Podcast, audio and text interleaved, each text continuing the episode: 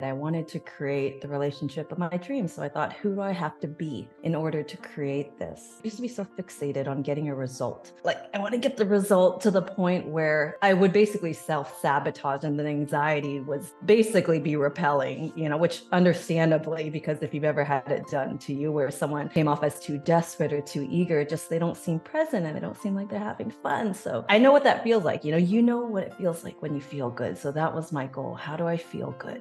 Welcome to the Asian Dating Podcast. I'm your host, May Bugenhagen. I am the founder of Two Asian Matchmakers, which is a boutique matchmaking company that started in Los Angeles. And now I help men and women all across the US and in Asia, especially men that want to meet Asian women. This week, I have Christine Chang. She is a best selling author, speaker, and podcast host based in Los Angeles. She draws from her personal experience as an independent, career minded woman who experienced challenges with her romantic relationships. Today, Christine helps modern women navigate the often messy world of dating and relationships with ease, grace, and fun. She loves to share her wisdom via her popular podcast, Show Up with Christine Chang and on stages across the country. Her book, Show Up Finding Love for Independent Women, has helped thousands of professional women all over the world create the relationship of their dreams. Welcome to the show, Christine. How are you? Thank you so much. I'm doing pretty good. In LA, the sun's still shining. And I mean, that's the best thing about LA, right? It's the weather. So overall, everything's great. Yes, yes. Tell the audience a little bit. I know I read your very impressive bio, but just kind of in your own words, how did you get started and what made you decide to write the book and to help other women navigate their romantic relationships? Sure. So I like to make it clear from the beginning that I'm not a therapist, I'm not a psychologist. I am an entrepreneurial woman who has had several different careers. I used to work in marketing, and my last career was a wedding photographer, wedding and celebrities for 15 years. And I'm also currently in career transition as well. I don't know if you want to talk about this podcast. That's probably a whole separate conversation because I talk a lot about the emotions regarding career transition. Uh, but my background is an entrepreneurial woman who had trouble with dating for many years before I met my husband. And I know what it feels like to be there, which is not fun. And especially if you're high performing, I feel that it could be hard to go there with the emotions or even be vulnerable to talk about. There's tons of dating solutions out there, you know, tons of dating solutions, but someone I want women to feel less lonely and seen and know there's nothing wrong with you because I used to think that that, that was the baseline feeling. Is there something wrong with me? Because I feel like I have a good family. I know how to make money. I got cool hobbies that I'm good at. Why is this one sliver of life so challenging for me? And so I did the work. I did personal growth. I dove into uh, lots of different modalities from therapy to going to certain conferences to having conversations with my parents and it's not easy to be there but i knew what i wanted. I wanted to create the relationship of my dreams so i thought who do i have to be in order to create this? And it's it was a journey really to coming comfortable in my own skin owning who i was I just want to be happy and feel good. You know, I I was I used to be so fixated on getting a result. Like I want to get the result to the point where it almost it I would basically self-sabotage and the anxiety was would basically be repelling, you know, which understandably, because if you've ever had it done to you where someone came off as too desperate or too eager, just they don't seem present and they don't seem like they're having fun. So I know what that feels like. You know, you know what it feels like when you feel good. So that was my goal. How do I feel good? And so that's why I wrote this book. And it was based on many years of dating. And I used to blog a lot as well while I was a photographer. And I would share my work along with some of my personal growth stories. And then when the pandemic hit, basically all events stopped completely. And I had already thought about leaving wedding photography for a while. I just, it was hard to leave because the money was good. My community was there. I'd worked all these years to build a reputation. It was really hard to leave. And then the pandemic happened, all events stopped. So I thought, hey, what am I going to do now? This kind of like nudged me. And so with nothing to do, and also with a, uh, I guess it's my coping mechanism is to be productive. I wrote my book in three months. Uh, it looks like this, and it's available on Amazon. I wrote it in three months, and I knew exactly who I was talking to. It's basically the old me, but it's a high performing woman who, again, feels like, is there something wrong with me? Like, I need some clarity points. I love helping women connect the points of what exactly are you, are you looking for? What do you want? And a lot of these things you also learn by dating more, right? Dating is a great way to look at oneself instead of let me let me find out about this person. What are you learning about yourself? And as i was i would date more i would kind of update my lists or you know and learn certain things about myself. And so it's kind of a blueprint. My book is a blueprint to help women connect those dots faster. Now what age do you suggest a woman dive into exploring exactly who they're looking for? Like is there a an age that you thought, you know what, a 25 year old should pick up this book right now, or a 30 year old, or like what point in time should someone really take their dating lives seriously? I think it depends on the person. I think some people they tend to want to settle down earlier. Where I live in LA, it tends to be later. People joke about like Peter Pan syndrome. Here. in big cities, it tend, they, people tend to marry later. I think if you have that feeling that you want to create something serious, that is when you should pick up my book or listen to dating podcasts or things like that or marriage podcasts. But you might learn in the process too. Hmm, I thought I wanted something serious or I thought I wanted to get married. And you might learn in the process, actually, I don't. Yeah, actually, I don't. But if that's what you want in the moment, I think my book is great, great to read to help you get clarity to create what you're looking for. Now, you mentioned that you did a quite a bit of self-help and went to different courses or retreats and things like that. Like, what was something that really opened up your mind to helping you with your situation? Like, was there something that someone said or a conference you went to that was like, wow, this was well worth the money? Absolutely. There's been so many, so many aha moments and uh, basically opening up, you know, to date well and create the relationship you want. You really have to be open. There was one called, is a funny name, Awesomeness Fest is the name of the conference. They shortened it to A Fest. And it it attracts a lot of people who are high performers who they work hard and they party hard and they want to be the change in this world like people who just want to like eat life up and it also attracts a lot of people who feel like they're the black sheep in their family. That's what I've noticed by the people that I've met. Like they didn't really fit in growing up. And I remember when I went the first time, I feel like I found my people, like people who see me and who understand. And it kind of gave me a safe space to be self-expressed because they're in general are not judgmental because there's the people who the conference attracts are naturally very open minded, which makes one feel very safe. Because I grew up in a home, I mean, immigrant Asian parents, it's not uncommon that they're judgmental and they could be very critical and all that. So to me, it was so refreshing that I could let loose and be more self expressed and uh, not have to hold back of you know what do i have what, should i say everyone was just so warm you know like the eye contact the hug all those things. So I, I started to find my people as I traveled more, went to these conferences. I had several coaches that were very helpful. Uh, that would basically, you know, they would call me out on things. For example, I, I had one, his name was Gypsy. He passed away. He was a Native American uh, older man in his 70s, very wise.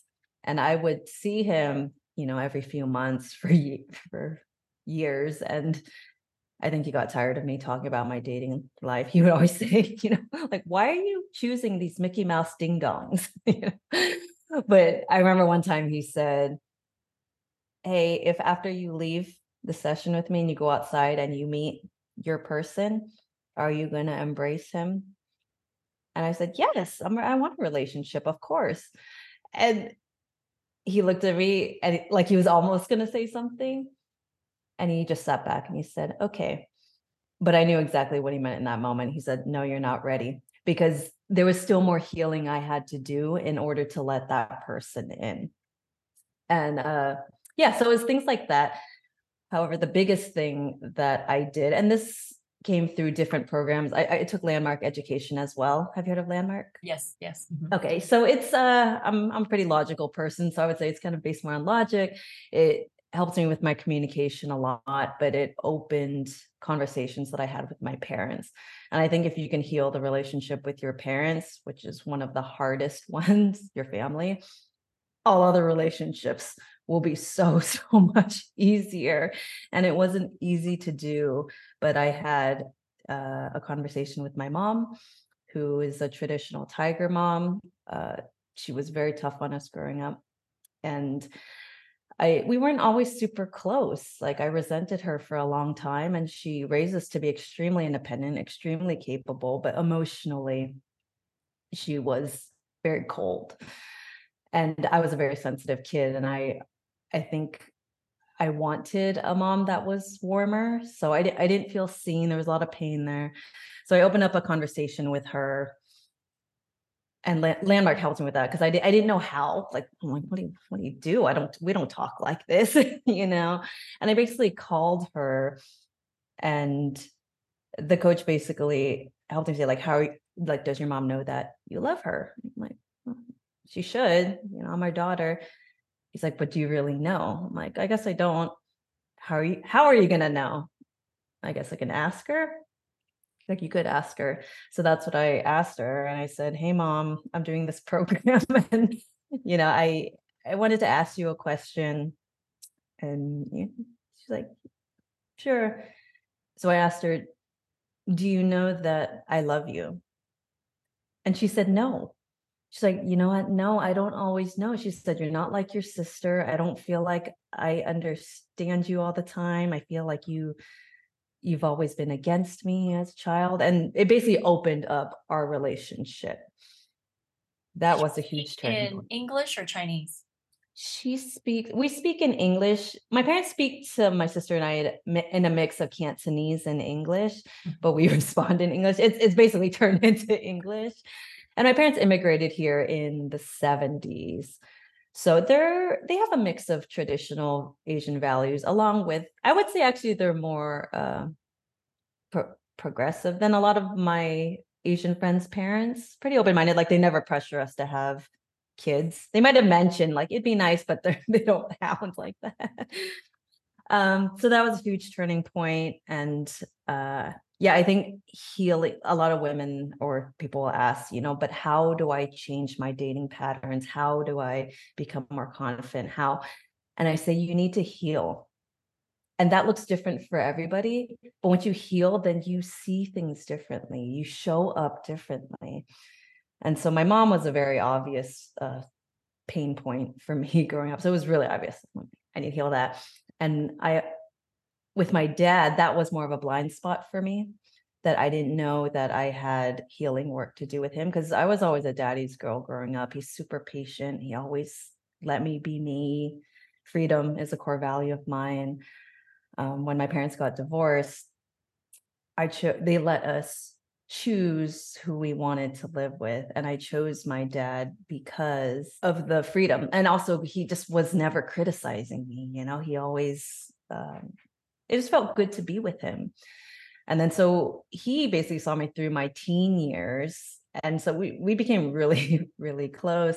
So I never thought I had stuff with him, but I realized when I dove into personal growth, I there was a pain point there eh, that I failed to acknowledge, which happened when my parents got divorced and that kind of first opened up in therapy basically when i went to therapy i didn't realize how much i suppressed my emotions and the therapist was fantastic in asking me certain things. The first thing she asked me eh, was are your parents together or divorced? And i said divorced. And she just sat back and waited for me to say more. And then my tears just started coming down and I said, I did not know that that bothered me this much because I'd had said it so many times since I was a kid, like, oh, yeah, my parents are divorced. Yeah, my parents are divorced. And she gave me a safe space to feel my emotions, where that's where a lot of the healing starts. You have to process those emotions and let them out. I had a lot of sadness, I had a lot of anger. And with my dad, uh, what what came up was he basically did some things that were out of integrity and he never apologized about the divorce or acknowledged anything. He didn't take responsibility or i never heard him say anything. And i realized that it was important to me. So when i got the clarity on that i wrote him a letter. Um, sometimes i express myself better in written form and i think he as well might you know it would just it was just best for us if if some people ask like should i call? Should i whatever? It just depends uh i live in la he's in the bay area and i i just i wrote him a letter and it was really easy for me to write and i just said hey dad this doesn't change how i feel about you. I just want you to know.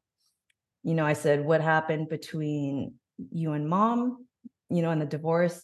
I said you know it's not that you just didn't think about mom. You didn't think about Crystal, that's my sister. You didn't think about me. You didn't think about your family. And you never said sorry. And it impacted me a lot. Sorry, I'm getting choked up. There's other stuff going on right now with my family stuff reaction. So I sent it, and it was more for my own self expression, you know, that I wanted him to know. I didn't need him to do anything. I didn't need him to say sorry. I just like you know, he should probably know this. So as soon as I sent it, I felt so much lighter. And I, I had forgot that I sent it. Sometimes if you've done personal growth, you're kind of in your personal growth high and everything's great. And then next time I went to the Bay Area to visit my parents, I walked into his office and I said, Hey, dad. And he was completely different. I, he wouldn't look at me his shoulders were a little bit slumped down and he said he said you know i don't know why i'm so emotional right now. I'm so sorry. And he hugged me for a little bit tighter than he normally does. And then in that moment i realized how important it is for me to tell people how i feel because you're never in control of how they respond. But it is really important for you to say it and I saw the impact that it it had on my dad. And since then, it really helped with my dating because I had trouble with self-expression as a kid. And so I realized like, oh, to create these intimate kind of relationships, this vulnerability, I have to tell people how I feel. So I would say healing the relationship with my parents was probably the biggest turning point for me in shifting around my life and uh, opening up to Oh, to help how old were you? How old were you when he got this letter? I think I must have been 30, 31, early 30s. Okay. Yeah. And you and your mom, did you guys uh, we didn't finish that story when you were asking your mom if she knew if you loved her and she said, "No, you don't always tell me." So how how did that end the conversation? Yeah, it it ended amazing. I we basically gave each other a chance to express where we were coming from. And uh, I'm trying to think exactly what the words were saying. And I actually, to be honest, I don't remember. I just remember ha- having a lot more empathy for her and understanding better instead of thinking as a kid, like you, you know, it's always moms, it's whatever they do is it, it it's uh, it's for you, right? It was in my best interest, or she, at least she was trying to. It was for me. However, with our parents, I think, um, and through the conversation, I was able to forgive her more because I, I, I had the way that I was treated as a kid. I just made up my own stories in my head. I kind of villainized her, you know, and so just really forgiving that our parents are doing the best that they can. They know, and actually now that I'm older, I totally value how my mom raised me. Like I, I would not want anyone else to raise me. And she, you know, the immigrants, it's more survival mode. So education was really important to them, you know, be capable. She said her goal was, you know, if I throw you girls out into this the world, I want you to be able to take care of yourself. That survival mode. And we are extremely capable and drives my husband crazy sometimes because we're re- like efficiency is really important to us you know if you're trying you know efficiency is really important. So she taught us all that she taught us business skills uh, however with uh, personal relationships it it didn't translate well because it almost felt like things are never good enough. I'm not good enough. I have to earn love that's what I thought. And a lot of high achievers, it's not uncommon that they feel that way as well, because we're used to being in the climb, right? We like being in that uncomfortable space of building. But when it comes to love, it almost feels unfamiliar if someone just loves you for you and you don't have to do anything. It feels like what? It, it can it, it can honestly feel boring to some high achievers. And so, you know, you only know what you're familiar with. So yeah, that that I had to get used to. And that's my husband. It's just super grounded. And I feel like I could be me with him. That was the number one thing that I look for. I'm like, can I just be me? I dated so many guys where I felt like I couldn't fully be me. And it's very painful. It just reminds me of a kid, of me not feeling able like I could fully be self expressed. So that's one of the indicators to me that I'm health like emotionally healthy in a good place is I'm self-expressed. Can I be me with this person? I always feel I, like relationships shouldn't be so hard when you find the right person. It should be easy and you should be able to feel safe and understood and be yourself, right? Like that's kind of when you realize you knew he was the right person for you because you felt, okay, he understands me, he gets me, he thinks I'm funny. All my quirks are funny, not annoying or not weird, you know, that kind of stuff. Um, did your sister choose to live with your dad also or your mom? No, she chose to live with my mom. So this is an interesting dynamic. So my sister and I, we get along great now, but growing up we didn't get along well. We had completely different uh ways of coping. She for her, she had a lot of uh, anger and emotions as kids, and the way that she would express them would be anger, like fighting with my parents, fighting with me, fighting with her friends. I was more introverted and I would withdraw. And then, you know, for someone looking to connect in certain ways, and then someone who's looking to withdraw, like it just, we were not close growing up. And then we butted heads a lot. We fought a lot and uh, when we became adults and then after she had kids actually was when we became a lot closer. But she always she's very similar to my mom even though they they fight a lot. But there was something i think they understand each other naturally better as my dad and i understand each other better. Uh personality wise like my sister's more fiery like my mom like aggressive. And then i'm more like my dad. I have elements of my mom too, especially as I'm getting older. I'm like turning into my mom, which actually I don't mind. I totally get why she's I love that she's very outspoken and she'll say if someone does something she doesn't like, you know, she's like, you need to tell them, say it. My dad's more patient, uh, quiet, independent, freedom driven, you do you. I I value all those things. So yeah, there was just more ease there. Um, choosing to live with my dad and then um, my sister. It, but it's funny though because we have different memories through our teen years that really shaped us because of that decision. I mean, we only lived like a mile apart. Um, but yeah, through high school and stuff, where she's two years older, we had some shared friends, but overall, like it was competitive. It was competitive. Yeah growing so up. you were you were still living two miles apart and saw each other at school, but you just didn't live together. Correct. Okay. Correct. But we had different groups of friends.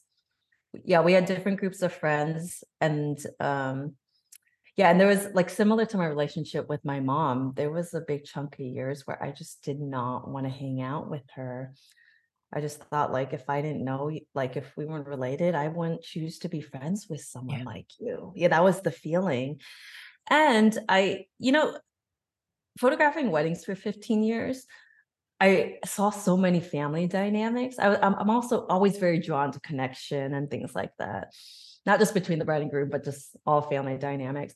And I learned through what, like seeing hundreds of thousands of families it's actually not uncommon for siblings to have something like that. Because my sister will say, as adults, like, God, we fought a lot and had it. And but I tell her, I'm like, it might it seems that way if you don't talk to anyone. But with me seeing all these families and talking with my friends as well, it was actually more common from my observation that there was some things with the siblings. There, of course, there's some families where it's super close. Everyone's really, really close, but it wasn't uncommon to see siblings that you can tell didn't have a close relationship. I think for that, there's many factors. I think there's, um, I think parenting is one thing, but I think there's also such thing as just personality, different types of personalities. But for us, we were never raised like our parents never helped us with conflict resolution. That would have been really helpful. I mean, because of course, growing up, they didn't get it. Like no one did anything. It's just like a free for all, you know. So I we didn't learn like conflict resolution. We didn't learn like forgiveness and none of that communication, none of that. And so as an adult, I sought that out. I sought out number one, good communication, because that if you have that skill, I think it's one of the most valuable skills to have in life. And um, not just communicating well, but also self awareness and knowing what you're feeling so that you can communicate that to the other person. I feel like it's so important that when you come out of a family that has been divorced that you are self-aware and you realize you know what? I want to fix this for myself and for my future partner and for my family. Like you seem to been very aware of that and you wanted to find ways to make yourself better right? So that you knew that okay this was what was missing in my family's relationships and i want to do this so it helps me with my husband and you know kids and that kind of stuff. So that's so important to do and hopefully people out there i mean divorce rate is what like 55% now and there's definitely room for all of us to improve these relationships. Um your husband is he are his parents still together yeah they're still together they live in new jersey and they're they're immigrants as well from poland and scotland and so the mentality is pretty similar to my family's. I, I think it's the immigrant me- mentality of uh, valuing education and work ethic. And uh, they're very, their family's big, uh, similar to mine, like six siblings on each side of, you know, his parents. And so Christmas, it's big. There's a lot of cousins and aunties and uncles and um, yeah they're still together and they're more it's funny because i just uh, am so fascinated by human like relationship dynamics and human behavior so i i was so eager to meet my husband's parents and family for for the first time because you learn so much about a person by seeing their family and more and more i see how he i'm like you are your dad you're i'm like you're exactly like your dad and i don't he's not my husband's not into personal growth as much as I am. He's open to it. And that was something that was important to me that someone's at least open to it. I didn't need someone who had their stuff figured out and is already doing all the things. It's more, I looked for character first and as someone, because we're always working on ourselves. Someone could have the most self awareness and they could show up to relationship not well, you know, whether, you know, if they don't have a good character or if they're not willing to, you know. Um, my husband comes from a family where they're very grounded, they're very humble, simple, healthy. His parents respect their kids, which I have never, I've actually never seen that before because I've always seen parents who think they're right. Mm-hmm. You should do this, you should do that. And they really respect their kids. Like, what do you like to do? Oh, maybe, you know, we'll try that. Instead of like, no, you're going to come with us and you're going to do what we want to do. It, it's, it's amazing. It's my first uh experience having like observing what a healthy family looks like and of course every family has their things. People fight they do that but overall it's it's really lovely yeah yeah. to witness and be now, a part of. your book and your podcast is to help independent women find love. What are a couple of ideas or tips that you can give the women out there to help guide them if they're so independent i feel like they must excel at their jobs or they have a great career they know what they're doing at work but sometimes that doesn't translate to the romantic or dating lives. So, Yeah. what are some things you can speak upon to share about that? Sure, if you're hyper independent, I think one of the first things is to be open and allow people to help you because that allowing someone to help you is letting them love you. For example, I used to, my mom always taught us like, don't inconvenience other people. So a guy might say like, "Oh, I'll come pick you up," or you know, "I'll do this." I'm like, "No, no, no, no." It's very Chinese. Actually, like, "No, no, no, no," mm. and I would never let them help me. And so with that habit, you almost train. Like I found myself in relationships where I was almost like chasing the person instead because the people who wanted to do that, I would never let them do that. So to let people help you, let and actually it was an aha moment for me when I had girlfriends over one night for a a dinner party. And then they start they're cleaning up for me and I felt so uncomfortable. I said, "Stop, I'll do it later." You know, don't worry. And one of them looked at me and said, "Oh my gosh, can you please just let us help you?" And it clicked for me, I have a problem. I don't let people help me.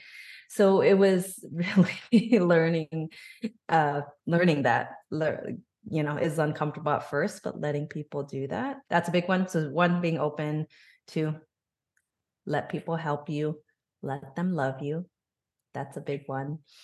And uh, let me think. What's I have so many nuggets, but uh, I think one thing to look out for. I think high performers can also focus a lot on the other person and like have their checklist. And while there's certain things that do matter, of course, you what's valid, you know, what you're looking for is what you're looking for. But doing more introspection of and having the awareness of how do you feel when you're with them, because that to me is the sign that you've met your person or that you're in a good place. Am I self-expressed? Do I feel comfortable with him? You know, you know what it feels like when you feel good and when you're thriving, and your friends also know what that looks like. So I usually tell people, you know, your trusted friends, whenever you bring someone new around, and if they give their opinion on whether they like him or not, they're not really looking at him they're and his choice. They're not like, oh, cool, he's at this and this, and he does this for work. They're looking at you because they know what a good version of you looks like. So if you're relaxed, if you are how, if you're showing up the way, like how you show up with your friends, they know what that looks like. So if they say he's good for you, that's what they're looking at. And conversely, you know, if you're anxious around him and they could tell like you're you're not being you, that's when they might say like, "Mm, I don't know, I don't, I don't know if he's good for you. Yeah, that's true. That's true. I know you said uh, let people help you, let them love you. Another thing that I took some time to get used to is it's okay to ask for help. You know, it's okay to say, hey, can you grab some ice on your way here? I'm not inconveniencing them, but rather they actually feel good to help you, especially if they offered to help, right? And I was the same way, kind of like, oh, I don't want them to be inconvenienced. Like, you know, I don't want them to drive out of their way, pick me up, and then take me, go on a date. Like, but yeah, actually, if they offer, they want to do that for you. So if you say yes, it actually makes them feel good that they are doing something for you. So it actually does take some time to be okay with accepting help and asking for help. And so now I'm not afraid to ask for help because if someone says yes and they can help you and makes them feel good and it works, it's like a win-win for all of us, right? Absolutely. And they Mm. can always uh, say no too. Maybe they're busy. Like, I'm so sorry. You know, can you ask someone else? Because I um, my meeting's running late. And that's it. You'll get a no. Yeah. But to actually, as I'm getting older, I'm getting more comfortable asking as well. Because some women can be really bold with their ask. That it makes me feel a little uncomfortable just because I'm not used to like, oh my gosh. And I really admire them. And I think I need to learn to do that better more. So what else? Um, you talked about a little bit about career transition and things like that. What's some advice you can give out to women who may be in the same place where you are, and what have you found out? you do you really want to open that can of worms? Well, we have nine minutes, so okay, I will condense. My feelings about this. Uh, well, basically, I have found it to be different than when I was in my 20s. In my 20s, I felt like I had a lot of time to explore. I wasn't as hard on myself for exploring and learning about myself during that time. Now in my 40s, I notice I'm a lot harder on myself. I'm like, am I being efficient? Am I making the right decision? Some feelings were like, I feel like a loser. Like, I, you know, like uh, one of the things that actually makes, I guess I do put in in my self-worth, but I also get really happy generating income. If if you're familiar with like the human profile human design, I'm a generator. So I like generating income. I like when I get the check. I like when I get the deposits of my bank account. And it makes me really happy. And so building the podcast and the book. So my book sales, I call it my lunch money. It's not a ton of money, but I wasn't, I'm not making as much money as I was before. And so I've been really hard on myself in terms of my, myself or like what am i doing i'm leaving one community that i built 15 years to be a part of i'm known in this community in the luxury event space and all of a sudden it's i'm basically finding a new community which is kind of like finding new friends as well and so it takes time which it's a lot better this year because i've been doing the things i've been going to new conferences, putting myself in new rooms. And I'm starting to see the same people now. And so, you know, we recognize each other. And I remember when I look back at when I was building my photography career, yes, it takes years. It takes years to do that. So now that I have more wisdom, I just have to remind myself to remember to stay patient and that it takes time. I honestly think that it takes minimum like 10 years to build your reputation in a certain career. 10 years. And so i just have to remember to be patient with myself. And the book and my podcast is a stepping stone. Uh, i am confident that i'm going to get to where i want to go it's just feeling the feelings while i'm in this space sometimes there's unknown sometimes there's changing my mind like i used to think that i wanted to you know create a course on dating and I have a lot of internet marketer friends they do that because it was more practical and linear and I I learned that it's it's not what I want to be known for. Like if you think like what do you want to be known for? It, it's not that the book is definitely something I'm putting it out to the world because I know that this conversation is needed. And I told myself if I could just help one woman, because I know how it feels when you're there, I will feel great. And luckily, I helped more than one woman. Um, but yeah, my my bigger picture is uh, I want to work with Asians in entertainment. I love storytelling. I love to write. I love to direct and produce, and that uh, takes a lot of networking. And there's a lot of unknown. You could do all the right things, but it comes down to luck, who you know, um, in addition to talent as well. But I've been meeting some really cool people, and I feel like dating is something that, and love and relationships, relationships with our parents, is something that everyone can relate to and every most people have fun talking about it. So it's a nice point of connection as a conversation starter. So yeah so we'll see. We'll see in 10 years when i'm 51 where i'm at but i'm yeah i'm doing the things and uh, i'm not going to lie though during the letting go of my last um, career was extremely difficult and it was a really dark time. I was depressed. I, it was not easy and there was also the added layer of the pandemic that didn't help, but it's definitely a lot better. You just have to remember to be proactive and keep doing and just put myself in a headspace of being curious and learning versus hard on myself of like you changed your mind. You can't like why can't you come just choose one thing and commit to it? But it's you know you just live your truth. In my, i can feel when something's in, in alignment or or not. So if i learn it's not in alignment like i used to want this but i don't anymore that that's okay. Right, right. What about the men out there who want to date a high quality woman and she's independent, very good at her career, makes good money? How do you suggest men go about courting the independent woman? That's a tricky thing about dating today is because everyone's different. So I think this is why communication is really important. Because I know some independent women who they don't want they get offended almost if a guy will open a door for her which i'm i'm different from that because i i kind of like some of those old school things you know that she might think like i could do it myself.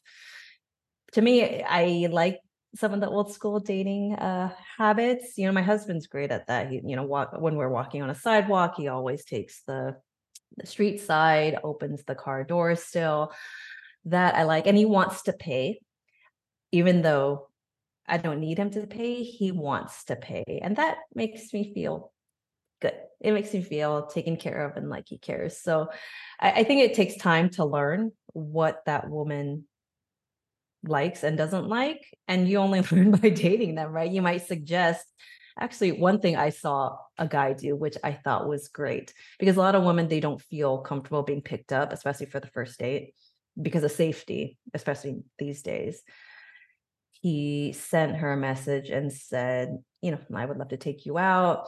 Let me know.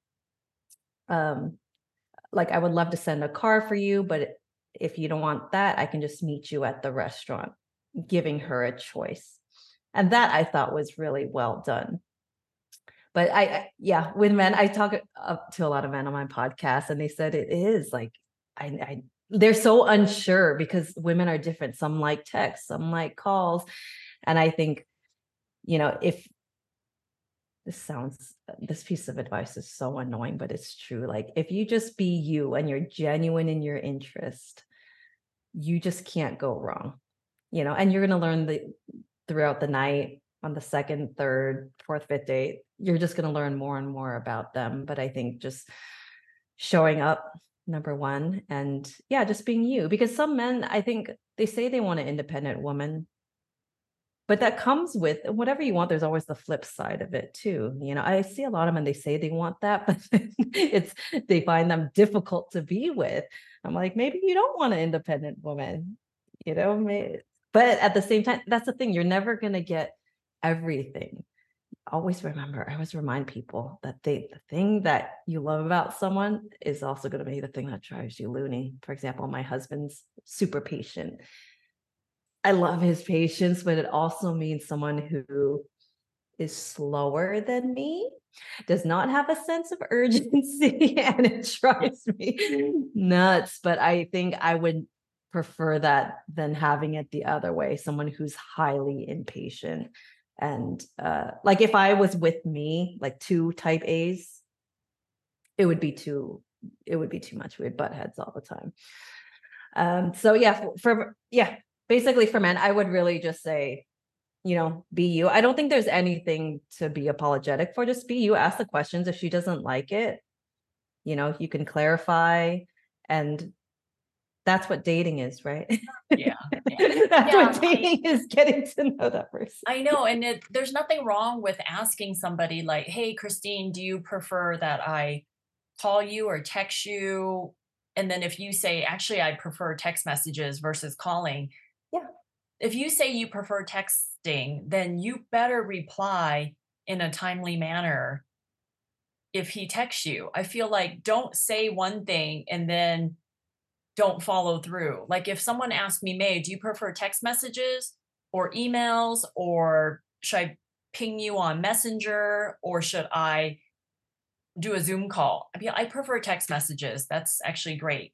I always reply to text messages in a very, very, very timely manner because I say that's my preferred communication. If you say you prefer phone calls, then you better answer your phone if he calls you. Oh, absolutely. You know? Yeah. 100%. And I've seen that actually, I've seen a lot of women do that.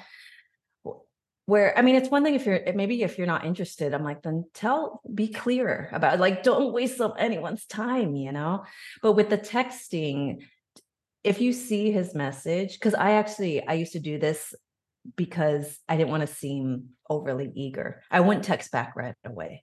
And it really kills if there's chemistry, it really kills the chemistry. And so that's great advice.